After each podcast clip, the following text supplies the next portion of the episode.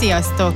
Ez itt a Life in Tech, az EPAM podcast csatornája. Kárpáti Judit vagyok. Az unalom vajon milyen jelzőt kaphat? Elképzelhető, hogy egy elsőre negatív jelentéstartalommal bíró fogalom az egyik leghasznosabb eszközünk lehet az életünkben? Vajon a technológia az IT-iparág milyen specifikus problémáira adhat választ a semmittevés, a kikapcsolás, az unatkozás? Beszélgető társam a Life in Tech podcast csatorna eheti epizódjában Pályár Kriszta coach, facilitátor, tréner volt. Szia Kriszta! Szia Judit! A hallgatók már ismernek téged, több podcastban is szerepeltél, most azonban egy kicsit más szerepben egy új témával jelentkezünk. Mindezt megelőzően mutatkozz be kérlek röviden, azoknak, akik még nem hallották a te életutadat az előző podcastokban. Pályár Kriszta vagyok. Én most már ö, megpróbáltam így ö, életem közepén ö, definiálni magamat. Úgy vettem észre, hogy a tanítói szerep, illetve ez, a, ez az örök ö, tanító, tudásátadó és uh, tudás megszerzés segítő szerep az, ami hozzám legközelebb áll, és az egész életutamat tulajdonképpen ez járja át. Ugyanis kezdtem um, középiskolai tanárként, aztán elkezdtem felnőtteket tanítani, és szép lassan mentem át nyelvtanárból trénerré, illetve a coachinggal is megismerkedtem, és ezek a szerepek, ezek mind tulajdonképpen azt tartják a fókuszban, ami nekem a legesleges legfontosabb, hogy az általam már megszerzett megszerzett tudást és tapasztalatot úgy tudjam átadni, hogy az annak is jó legyen, aki megkapja, és ne megoldásokat nyújtsak neki azonnal, hanem segítsek neki saját problémáira.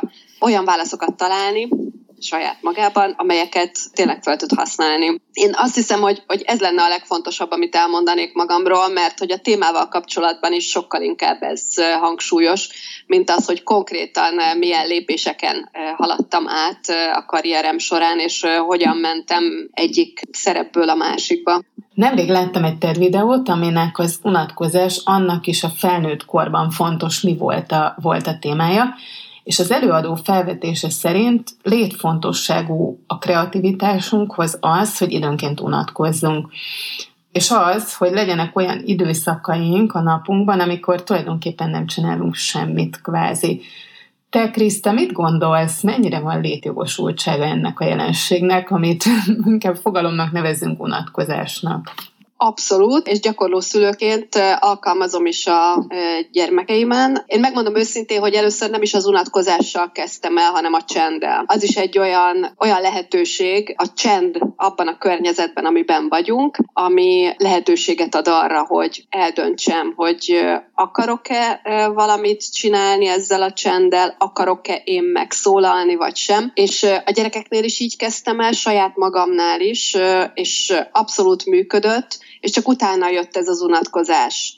Amikor már elkezdek unatkozni, akkor már ugye elindul a cselekvés, de maga a létezés, ez a semmittevés, amikor azon van a fókusz, hogy hogy örülök annak, hogy csak úgy vagyok, és elkezdhetek valamit, nem, nem is azt mondanám, hogy kipihenni, hanem, hanem gyönyörködni abban, hogy csak úgy vagyok, akár befelé, akár kifelé figyeléssel, az, az rengeteget jelent, mert hogy teret ad.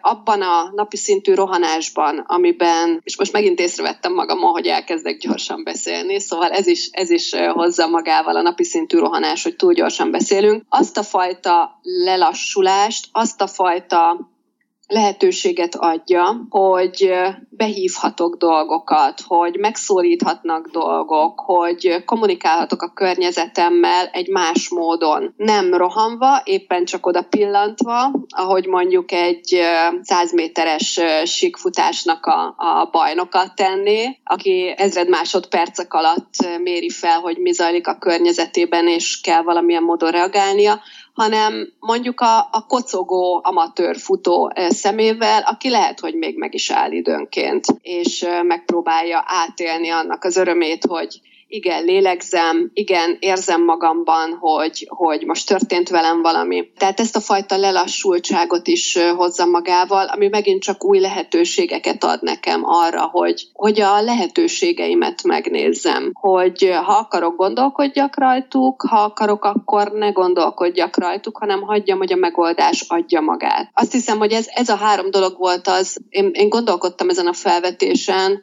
ami, ami eszembe jutott azonnal, hogy teret ad, időt ad és lehetőségeket ad ez a semmit tevés arra, hogy, hogy akár elindulhassak, de mindenképpen dönthessek abban, hogy, hogy mit szeretnék kezdeni ezzel a létezéssel, amiben éppen vagyok. Mi történik, ha ezt konzekvensen és hosszú ideig elhagyjuk? Nem, nem csinálunk ilyet. Tehát lehet így is működni. Gondolom, hogy nagyon sokan hosszú-hosszú ideje nem csináltak ilyet. Igen, ez a fajta működés nálam azt hozta, hogy a kiégési skálán mindig eljutottam, tehát ott 1-től 12-ig mérik, vannak rá különböző modellek, de én ezt az 1-től 12-es szoktam nézni, tehát eljutottam a 8-as, 9-esig, ami, ami már egy ilyen viselkedés és magatartás zavar irányába mutat, amikor már úgy, úgy nem vagyok igazán önmagam, nem érzem komfortosan magamat, azt érzem, hogy a külső körülmények irányítanak, a napi verkli irányít,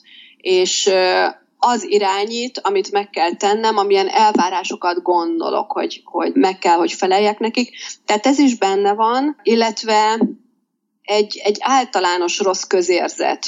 És szerintem ez az a pont, ami, ami figyelmeztető jel szokott lenni legtöbbünknél, hogy hosszú ideje rosszul érzem magamat, hosszú ideje nem érzem magamat megfelelően, nem érzem azt, hogy lenne értelme a napjaimnak. Csak úgy mennek egymás után, és amikor végre nem történnek a dolgok körülöttem, tehát mondjuk ott vagyok hétvégén, akkor majd, hogy nem egy ilyen nem létezésbe fordul át a dolog. Semmit nem csinálok, és ezzel elégedetlen vagyok, és ezért azonnal el kell kezdenem valamin gondolkodni, vagy agyalni. Tehát szerintem ez a fajta diszkomfortérzet testi, lelki, mentális ö, szemszögből nézve mind jelentkezik. És ö, ezt a fajta diszkomfortérzetet szoktuk figyelmeztető jelnek értékelni néha, de ugye nem biztos, hogy mindig észrevesszük. Van olyan pillanat, amikor, amikor már tényleg az elég szintjét elérte valaki, ez ugye különböző minnyájunknál, de nagyon hosszú ideig el tud tartani. Ez akár én, én azt mondom, hogy akár évekig is tudja magával cipelni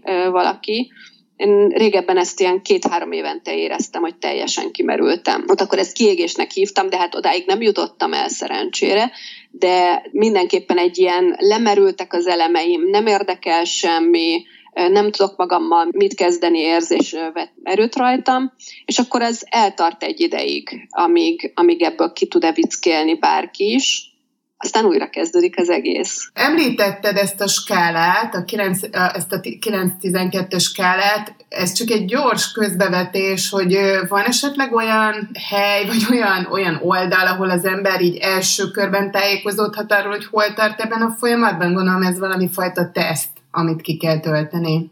Igen, erre rengeteg teszt van. Én megpróbáltam rákeresni az interneten, mielőtt elkezdtem a beszélgetésre készülni, és sokfajta teszt van. Néha elég, ha néhány olyan kérdésre válaszolunk, ami, ami megmutatja azt, hogy körülbelül merre tartunk ezen a skálán, mindenképpen érdemes, hogyha ha már eljutottunk addig a szintig, hogy a, a semmi nem érdekel, és van egy ilyen belső ürességérzetünk, amikor már úgy nem, nem érezzük, hogy, hogy motiváltak vagyunk, akkor már nagyon-nagyon kell a külső szakember segítség, de már attól a pillanattól kezdve, amikor érzem azt, hogy túl nagy az erőfeszítés, amit a napomba bele kell tenni, elgondolkodni azon, hogy hogyan lehetne ezen egy kicsit engedni. Ez ugyanis még csak a második fokozat a 12-es skálán. És innen még sokkal könnyebb visszamenni az egyesig, vagy esetleg úgy, hogy jól érezzem magamat. Tehát én azt mondanám, hogy itt a kulcs az az, hogy, hogy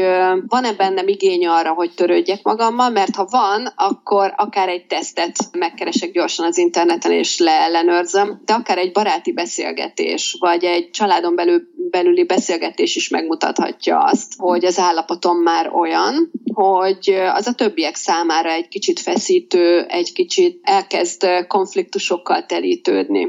És, és ez figyelmeztető jel lehet arra, hogy akár olyan értelemben kérjek külső segítséget, hogy bevonjak egy kócsot, vagy tanácsot kérjek olyanoktól, akik voltak már hasonló helyzetben, akár a saját erőforrásaimnak, a lehetőségeimnek a feltérképezése, és akkor nem fogok eljutni odáig, hogy be kelljen vonni egy pszichológust például, vagy akár már a későbbi fázisokban pszichiátert és gyógyszeres kezelésre legyen szükség. Tehát az önismeret is egy picit hozzá tartozik ehhez, illetve a saját igényeinknek a felismerése, hogy most igényem van pihenésre például. Szerinted mi, mi a leghatékonyabb módja annak, hogy valaki a saját életére szabva megfelelő arányú üres járatokat, ilyen, ilyen csendteremtést, semmittevést építsen a napjaiba. Nyilván egyénenként változik mindenkinek a saját életéhez szabva, hogy mennyire és mikor van szüksége, de gondolom, hogy valamiféle általánosságot azért meg lehet fogalmazni arról, hogy ezt hogy, hogy érdemes csinálni, hogy érdemes erre gondolni.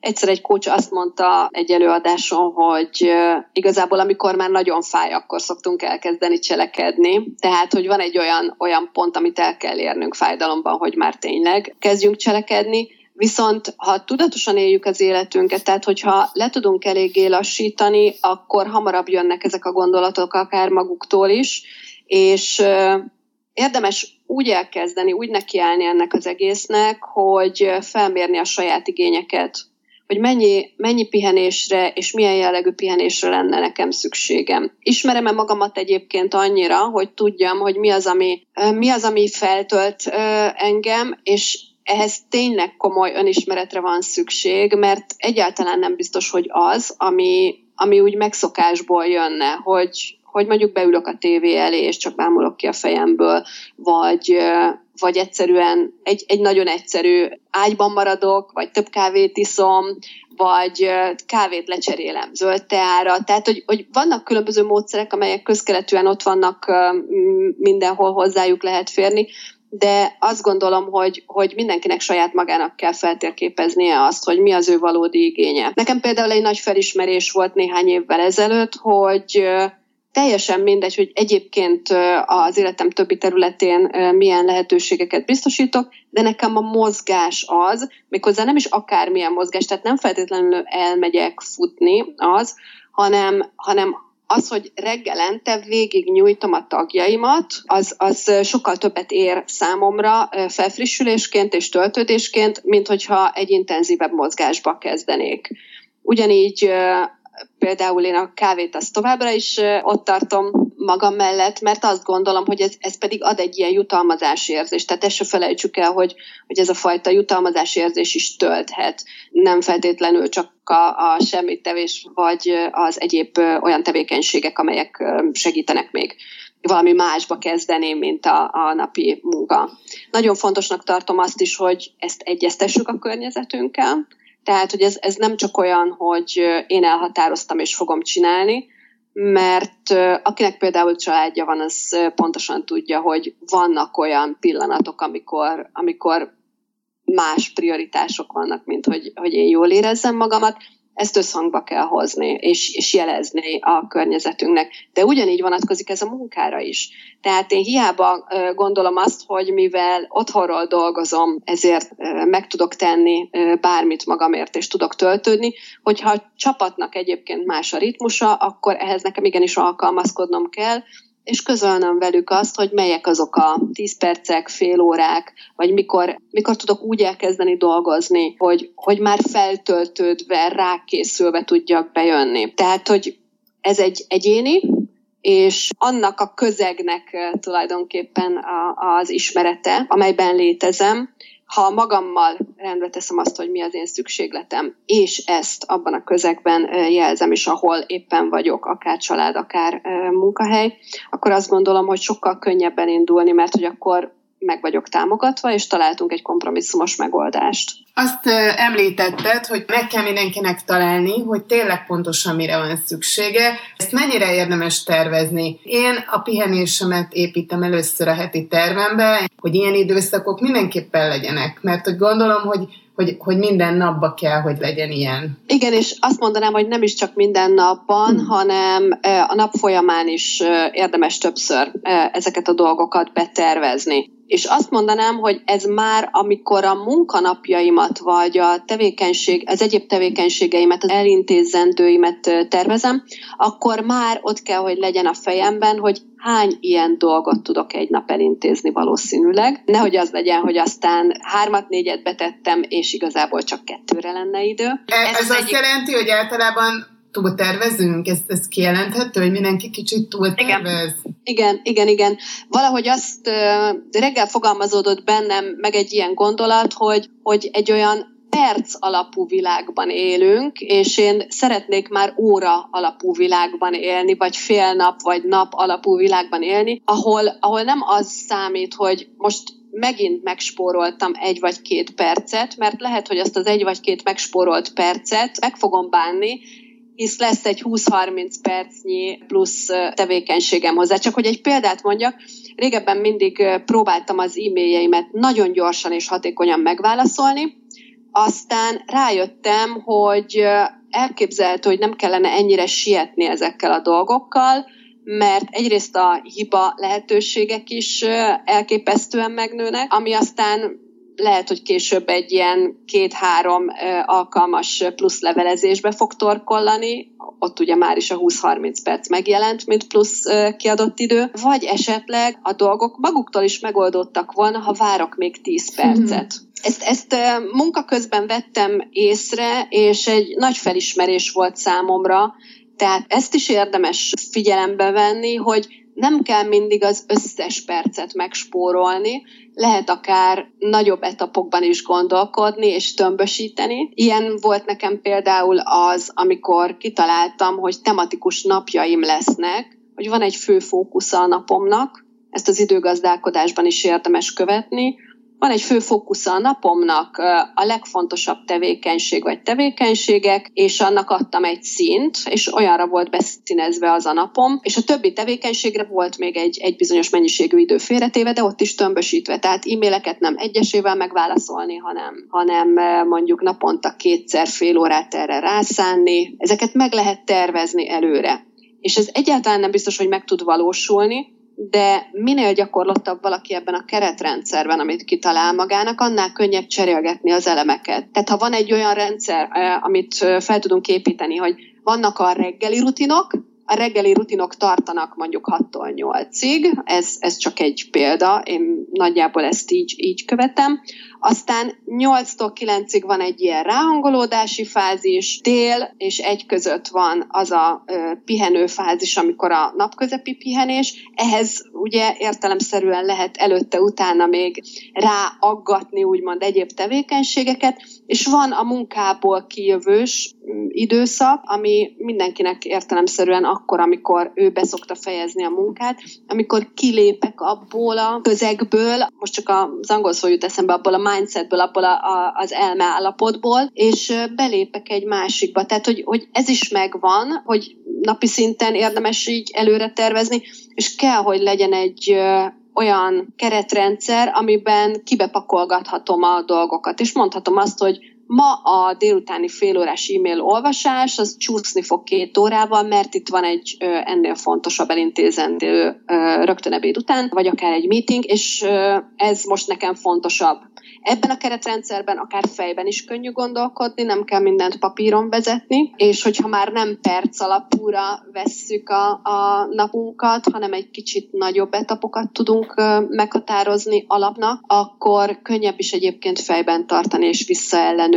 És a visszaellenőrzés is egy nagyon fontos, hogy, hogy lássam, hogy hol tartok abban a napban, hogy mennyire mennyire eredményes. Ez már időmenedzsment egy picit, időgazdálkodás, amiről elkezdtem beszélni, de valahol erre is nagy szükség van az előtervezésre. De természetesen ez nem csak azt jelenti, hogy ez a fajta előtervezés az, ami, amihez mindenáron ragaszkodnunk kell, hiszen a napközben felbukkanó feladatok és, és egyéb dolgok, amelyekre azonnal kell reagálni, felülírhatják ezt.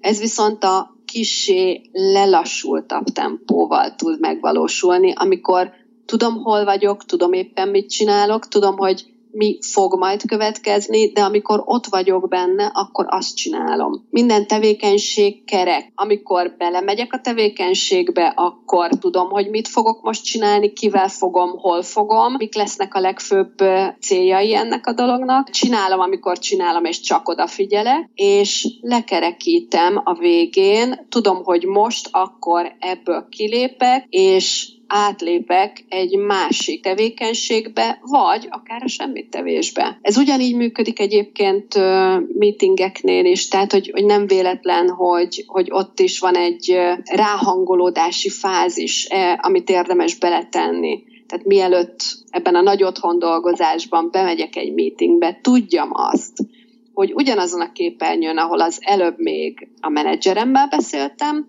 ugyanazon a képernyőn most a kollégáimmal lesz egy informális meetingünk valamivel kapcsolatban, és utána mondjuk egy brainstorming, ami mind-mind egy más hozzáállást igényel, és ha le tudok eléggé lassulni, illetve be tudok tenni ilyen szünet időszakokat két-két tevékenység között, akkor fogom tudni, hogy én most hova megyek be, mert hogy konkrétan nem megyek be könnyebb ezt egy ilyen háromdimenziós világban, amikor az irodában vagyunk követni, hogy ebből a meeting roomból átmentem a másikba, vagy esetleg odaültem a munkaállomásomhoz, de otthon sokkal nehezebb. Specifikusan az IT-re vonatkozóan, te, aki ebben dolgoztál, akinek ebben van tapasztalata, mit látszott, mik a tipikus problémák egy témakörben? Hát a percalapúság az mindenképpen, ez, ez egy picit olyan sürgetés érzést teszel a fejekben, hogy sietni kell, sietni kell, sietni kell, mert az ügyfél még ma akarja, vagy holnapra akarja, de hát szinte az lehetetlen, nem úgy akarja, másként akarja, tehát ezeket a sürgetéseket, ezeket folyamatosan építjük be abba a napi szintű rutinba, ami, ami a sietésen alapul. Emiatt van az, hogy, hogy néha tényleg azt gondoljuk, hogy egy alapos előkészítés helyett inkább azt választjuk, hogy gyorsabb legyen az előkészítés, és akkor majd közben módosítunk, de egyáltalán nem biztos, hogy ez lesz segítségünkre. Tehát ez is, ez is fontos, hogy lássuk azt, hogy az az adott csapat az hogy tud működni együtt. Az ügyféllel hogyan lehet úgy együtt működni, hogy ez a folyamatos sürgetés, ez picit lassuljon.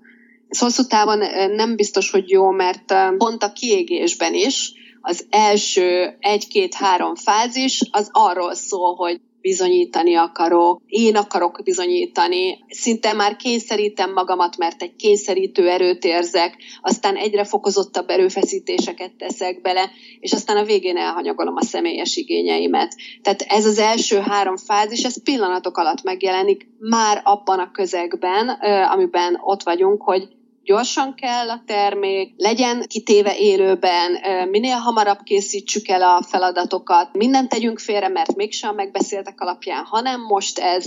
Úgy gondolom, hogy, hogy ez tud a legnagyobb problémát okozni, és, és itt kell egy nagyon-nagyon okos diplomatikus kommunikáció egyrészt az ügyféllel, hogy mi az, amit nyerhet és veszíthet egy ilyen sürgetéssel, és egy nagyon okos kommunikáció a csapattal is, hiszen a csapatnak a működésmódja, kapacitásai, a képességei, azok meg fogják határozni azt, hogy az a nyolc ember például tud-e úgy együttműködni azzal, a, azzal az igényrendszerrel, annak az igényrendszernek megfelelve, ahogy jelen pillanatban az ügyféltől ez jön, vagy pedig lassítani kell, vagy átalakítani, és ez, ez óriási felelősséget és, és ö, nyomást, de egyúttal lehetőségeket is ad azok kezébe, akik vezetik ezeket a csapatokat. Tehát ö, én mindenképpen javasolnám mindazoknak, akik úgy érzik, hogy nagyon nagy a nyomás rajtuk feszültek, hogy, hogy ott kezdjék egy visszajelzéssel azoknak a vezetőknek, akik napi szinten vannak velük együtt, hogy hogy lássák, hogy mi az, ami még belefér, mi az, ami nem honnantól kezdve van az, hogy már nem tudunk töltődni, mert túl hosszú időket kell beletenni napi szinten a munkába, vagy esetleg olyan energiaszinten kell lennünk, ami többszörösét kívánja már az újratöltésnek, feltöltődésnek, és az meg már időben nem fér bele, hiszen ha egy megfeszített munkatempóban napi 9-10 órát ott ülünk a gép előtt, és folyamatosan jár, és pörög az agyunk, percekre lebontva minden percben, akkor, akkor lehet, hogy egy sokkal ö, hosszasabb ö, újratöltődésre van szükség. És, és az az újratöltődés, az, az már mondjuk ö, olyan sok időt venne igénybe, hogy, hogy ki sem lenne dönk kelni az ágyból, hogy elvégezzük a munkánkat. Szerinted rendszer szinten egy munkahely, egy munkáltató, akár egy vezető, de inkább azt mondom a munkáltató, ha ideálisan akarja ezt működtetni, akkor mit tehet? Mi az, ami, ami segíthet mindenféle fajta eszköz, hogy ez benne legyen a köztudatban, és azt gondolja, azt érezze egy munkavállaló, hogy tulajdonképpen ő megengedheti magának, hogy ő ezt szerint él, és nem pedig annak kell megfelelni, ami teljesen irreális, és tulajdonképpen hosszú távon az adott cégnek sem a hasznát szolgálja. Ez valahol benne van egyébként a, a vállalati kultúrában minden egyes cégnél, hogy amúgy tipikusan hogy szokott ez kinézni. Úgy gondolom, hogy ha a vezetőség is próbál így élni, akkor könnyebb erre példát találni. Tehát nem is feltétlenül kell ahhoz nyíltan kommunikálnia, hogy ez megengedett, hanem látható, hogy ez megengedett, hogy, hogy ne teljesen megfeszített munkatempóban dolgozzunk, és, és soha ne pihenjünk. De a nyílt kommunikáció is sokat segít, főleg azok számára, akik esetleg nem annyira értelmezik ezt mindenki számára egyértelműnek.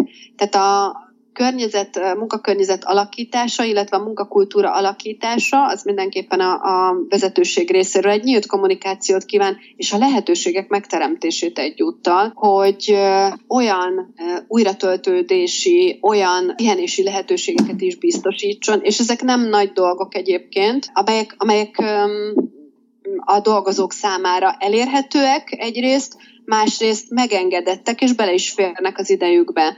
Tehát sok helyen láttam olyat, hogy a munkahelyen lehetővé teszik azt, hogy lehessen tornázni, lehessen napközben valami más csinálni, meditációs programokat, akár azt, hogy tudjanak találkozni egymással a munkatársak különböző informális platformokon. Tehát azt is fontosnak tartom, hogy itt nem csak az egyénről van szó, hanem arról, hogy az egyén hogy tud kapcsolódni másokhoz az is lehet nagyon jó feltöltődés, amit mondjuk még a, a régi irodai időkből úgy mondanék, hogy az együtt kávézás, az együtt együtt csevegés, az együtt levésnek az öröme, vagy akár a közvetlenül munka utáni együtt töltött idő, az ebben a, az otthonról dolgozós világban szintén megvalósítható, csak lehet, hogy egy kicsit több odafigyelést igényel.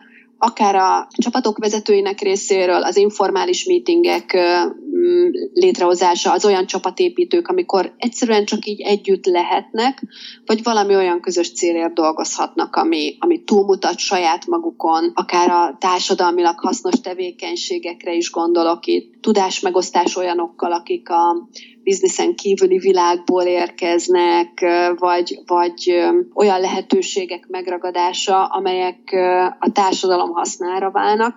Ezek is mind töltenek, mert jó érzésekkel töltenek el, olyan visszajelzést adnak az egyénnek és a csapatnak is, hogy, hogy volt értelme annak, amit tettek, és, és túlmutat az ő létük azon az egy személyen vagy a közvetlen környezetükön, amiben vannak. Tehát ezt röviden úgy mondanám, hogy ennek a valódi vállalati kultúrának a felépítése az, az a lehetőségek megteremtéséről és a lehetőségek használatának megengedéséről is szól. Tehát hiába van mondjuk meditációs program, hogyha a dolgozók annyira túl vannak terhelve, hogy hogy öt percet sem tudnak lecsípni ebből. És itt is megint visszamutatnék arra, hogy, hogy ez is egy ilyen kétoldalú dolog, mert hogy, hogy a cég részéről is megvan a felelősségvállalás, de az egyén részéről is. Tehát ha megvannak a lehetőségek, akkor az már csak a, és belefér nekem időben, akkor az már nekem tényleg csak a saját magam döntése, hogy elfogadom ezt, hajlandó vagyok most öt percet kikapcsolni a gépet, elmenni onnan, valami más csinálni, vagy akár leülni egy napindító meditációra, vagy egy, egy nagyon egyszerű kis légzőgyakorlatra, vagy egy kis tornázásra, hogy ne egész nap csak üljek, vagy pedig azt mondom, hogy hát erre nekem nincs erőm. És itt is, itt is megint visszatértünk arra a témára, hogy attól függ ugye, hogy a kiégés melyik fázisában vagyok éppen, mert lehet, hogy még az első néhány fázisban össze tudom szedni magamat, és tudok dönteni, de az is elképzelhető, hogy már olyan fázisban vagyok, hogy, hogy erre nem tudok összeszedni annyi erőt, hogy elinduljak. És akkor már a másik támogatása szükséges, akár a vezetőmé, akár a munkatársamé, akár a családtagoké, akik először ezt észreveszik, vagy akiknek valamilyen módon tudomására tudom juttatni. Szerinted mennyire, mennyire terjedt el, vagy mennyire van már hatása a te munkádnak, a ti munkátoknak, ennek a szemléletmódnak abból a szempontból, hogy nagyon sokáig, és tényleg nem tudom, hogy jelenleg ez hol tart nagy egészében, az volt az uralkodó nézet, és az számított igazán menőnek, meg az számított ilyen nagyon munkabíró és, és jó munkaerőnek, meg olyan köz, közelismerésnek az örvendett, aki, aki megállás nélkül tolta, és, és reggeltől és 16 órát, és, és, és folyamatosan arról szólt a kommunikációja mások felé is, hogy mennyire elfoglalt, és milyen sok mindent csinál. Hogy állunk ezzel? Szerintem nagyon biztatóan állunk ezzel. Amikor először olvastam arról a kezdeményezésről, hogy négy napos munkahetet bevezetnének, már akkor elkezdtem tapsolni, mert azt gondolom, hogy ha egy ilyen kísérletbe belefognak vállalatok, akkor igenis megérkezett az, hogy az ember a végletekig nem kizsákmányolható, hogy nem robotok vagyunk, amiben beletöltöm a kávét, ahogy szokták mondani az informatikusok.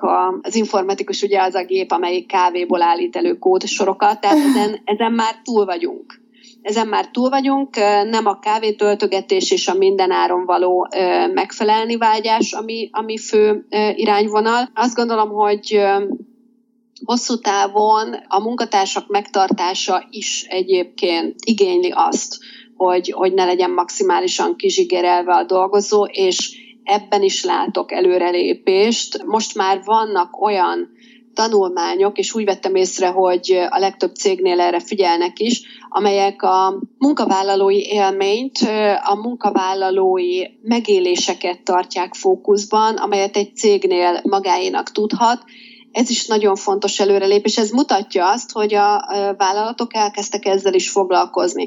És azt gondolom, hogy ebben a fiatalabb korosztályok is élen járnak, hiszen mondjuk egy z-generációs fiatalnak már egyáltalán nem biztos, hogy, hogy az a legfőbb célja, hogy minden áron annyi pénzt termeljen, hogy belepusztuljon, csak azért, hogy megvessen olyan dolgokat, amire egyébként nem is biztos, hogy szüksége van. Tehát sokkal kritikusabbak vagyunk már ezekkel a dolgokkal kapcsolatban, és lehet, hogy a fogyasztói társadalomnak a, a kicsit visszavonulása is ebbe a, az irányba mutat, hogy, hogy próbáljunk meg olyan munkát találni, amelyben nem csak, hogy tiszteletben tartják azt, hogy, hogy emberek vagyunk, de maga a vállalat is, a vállalati kultúrájával azt sugalja, hogy itt nálunk kibontakozhatsz, meg tudod valósítani azt, amit szeretnél, és ez ténylegesen így van, nem csak szólamok szintjén, és nem kell hozzá megszakadnod.